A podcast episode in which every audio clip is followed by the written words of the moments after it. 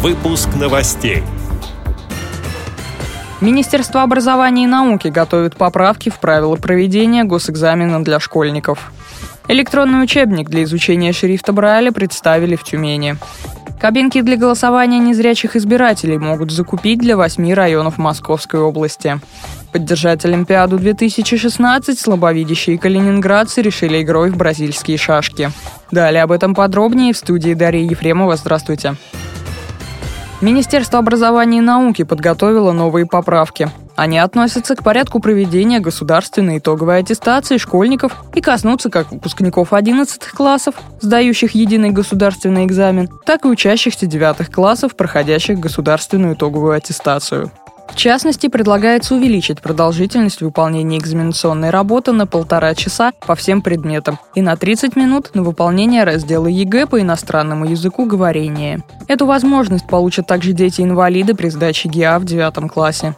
Помимо этого, предполагается увеличить срок хранения видеозаписей проведения ЕГЭ до 1 марта следующего года. Ранее они хранились три месяца. Как уточнили в пресс-службе ведомства, таким образом у контролирующих органов будет больше времени на выявление фактов нарушения порядка при проведении экзамена, говорится на сайте газеты «Известия».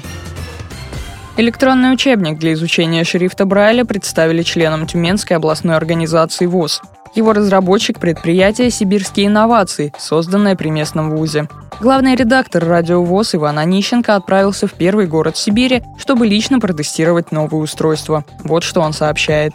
Прошла презентация прибора, который получил название C-All от слов английских «видеть все». Прибор полностью российский. Первостепенная его задача – это научить человека читать по Брайлю. Прибор очень полезен, поскольку он может осуществлять обучение прежде всего детей, например, каким-нибудь начальным навыкам языка иностранного или каким-то образом делать занятия интерактивными – но главный плюс этого прибора, наверное, это может быть каким-то новым э, словом в обучении слепоглухих детей. Прибор имеет два модуля, модуль преподавателя и модуль ученика. И с модуля преподавателя можно отправлять задание на прибор ученика. Причем может быть проведена работа с большим количеством учащихся.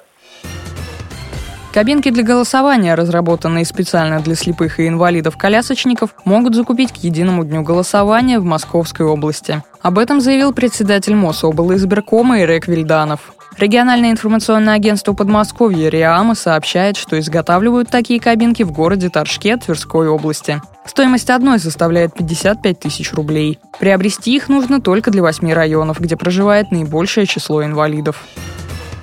Соревнования по бразильским шашкам провели в Калининградской городской и межрайонной организациях ВОС. Победителем городского этапа стал Николай Черкасов. Второе место у Юлии Сорокиной. Замыкает тройку Станислав Ганичев. В межрайонных состязаниях равных не было Анатолию Башкину. На второй ступени пьедестала почета Эдгар Шигабуддин. Третьего места удостоен Дмитрий Свирин. О том, как проходят шашечные бои в Калининграде, рассказал один из победителей соревнований по совместительству общественный корреспондент радио ВОС Эдгар Шигабуддин.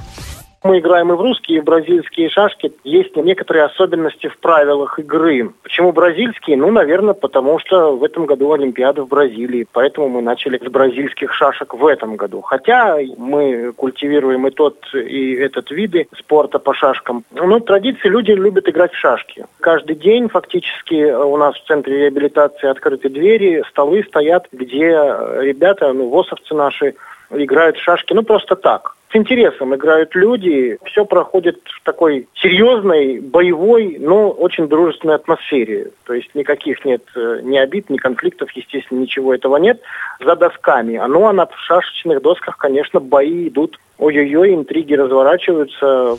Деньги призовых фондов соревнований участники первенств передали активисту Калининградской организации ВОЗ Сергею Кислицкому, проходящему курс лечения после травмы позвоночника.